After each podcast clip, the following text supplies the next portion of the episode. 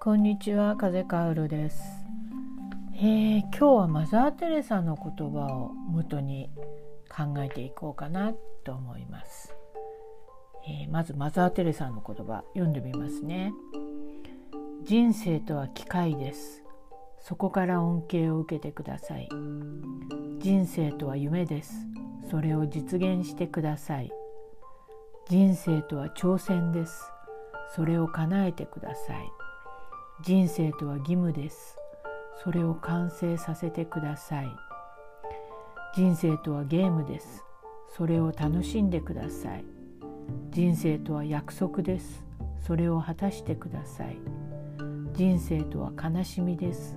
それを乗り越えてください。人生とは歌です。それを歌ってください。人生とは苦労です。それを受け入れてください。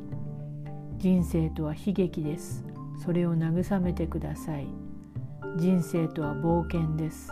それを思い切ってやってください。人生とは運です。それを作っていってください。人生とはあまりにも貴重なものです。それを壊さないでください。人生とは生きることです。戦い抜いてください。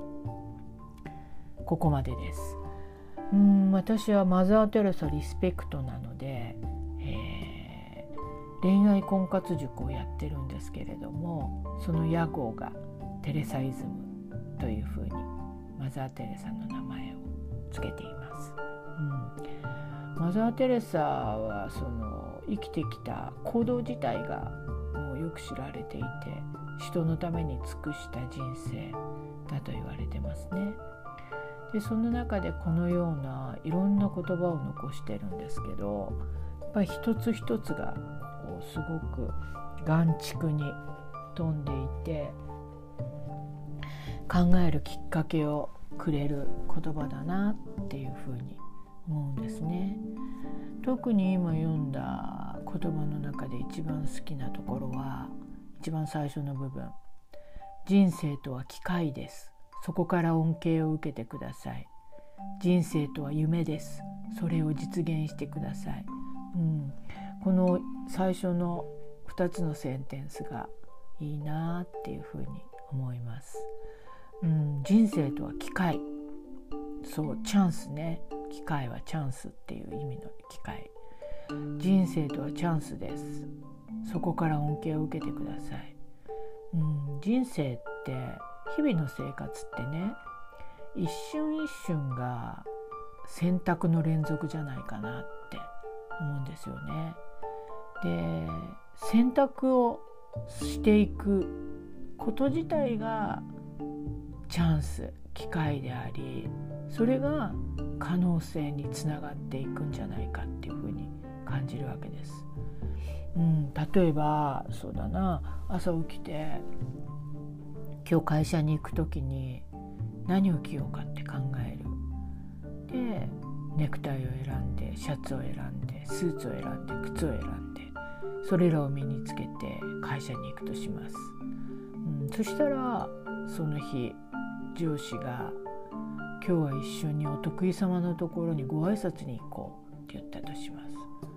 ねあなたはああオーソドックスのネクタイを選んでよかったって思った。そんな経験って誰しもあるんじゃないかなって思うんですね。その自分の選択がその時の流れにこうパチッとはまっていい結果を生んでいくこれこそチャンスが与えてくれた恩恵ですよね。そしてそのチャンス恩恵をどのように生かしていくかっていうのはもうあなた次第なんですけどチャンスがなければ恩恵を生かすこともできないわけでやっぱりチャンスを見逃さないっていうことがとっても大事かなって思うんですね。でそのためにはこういつもアンテナを張っているっていうこととあとそのチャンスに対してあの向き合っていく頑張らなくてもいいからせめて向き合ってみるっていうことがやっぱり大事かなって思うんですね。うん、その向き合っていくっていうことで新しいものが展開が新しい自分が新しい周りが見えてくるってたくさんあるんじゃないかって思います。うん、そうだからねうんなんていうのかな。こうチャンスと向き合うってことはその自分の能力を使ったりしなければいけないこともあるけれどもその自分のことを自分のやり方とか自分の方法とか自分の考え方とかそういうものを問われる時っていうのもあるんじゃないかって思うんですよね。何かを成し遂げていくには今まで考えていたことでは足りなかったり今まで考えていたことでは全くこう通用しなかったりした時に新しい考え方とかを構築しなければいけないことってあるかなって思います。うん、そういう時にあの、後戻りってみんな嫌いですよね。やっぱりこうさっきのお話恩恵を受けたら前進しなければいけないって思うのがどうも人の習性きちんとして真面目でってこう律儀な人ほどちゃんとその恩恵を受けたからにはこの恩恵を生かして前進しなければいけないって思いがちになるかなって思うんですけど、うん、恩恵ってやっぱりその人のためになるものが与えられるので必ずしも前進じゃなくてもいいんじゃないかって思うんです。例えば後戻りをしてみてもいいしあとは立ち止まってもいい？立ち止まって周りを見回してみたりあとは少し上に上がって全体を俯瞰する。っていうこともできると思うし、うん、そういうふうに与えられたチャンスと恩恵を利用していく。自分のために利用していく。必ずしも全身でなくてもいいけど利用していってみるっていうのがいいと思うんですね。もちろんそのスローダウンペースを落としていくも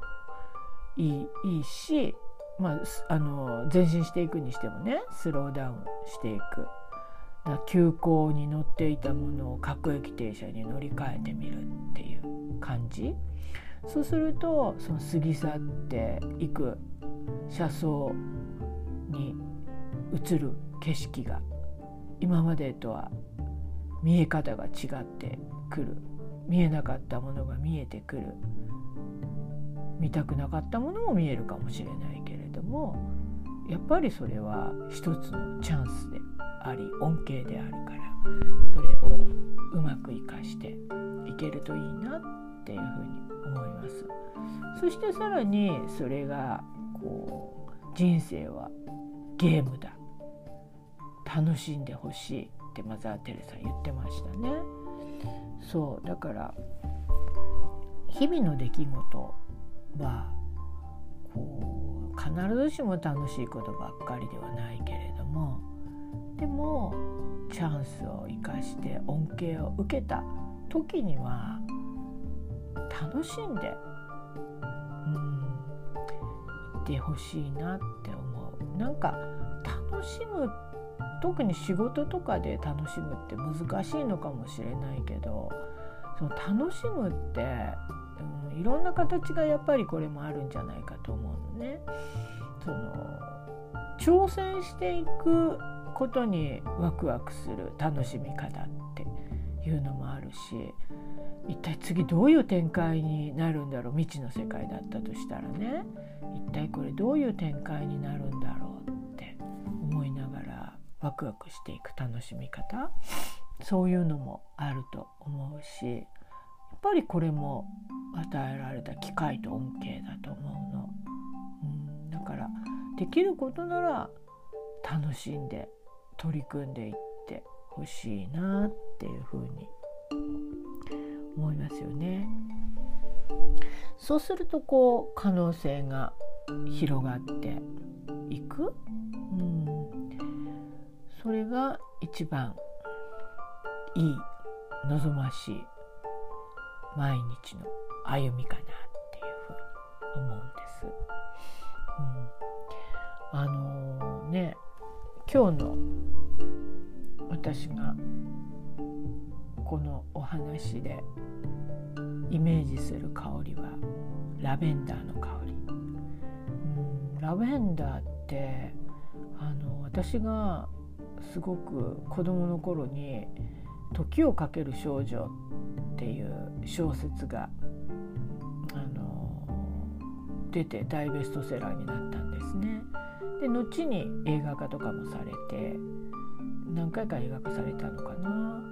されたんですけどあの現代の少女がね中学生だったか高校生だったかの女の子がラベンダーの香りをとともにタイムスリップをしていくんですよね。でラベンダーの香りってその時私がその子供だった時ラベンダーの香りって嗅いだことがなかったしラベンダーが何だかもわからなかった。だけどそのタイムスリップをするほどのこう印象的な香りなんだろうなっていうのはすごくインプットされて、うん、すごくこうずっとどういう香りなんだろうって思いながらいました。大人になってあのやっとラベンダーの香りっていうものを嗅いだ時にああこれなのかってすごく思いましたよね。だからこうラベンダーは私にとって未知の世界に続く道そこを歩いていく時の香りとしてイメージされます。なので今日のお話、うん、チャンスをチャンスの恩恵を受けて可能性に変えていくっていう話にはラベンダーの香りとともに歩いてほしいなっていうふうに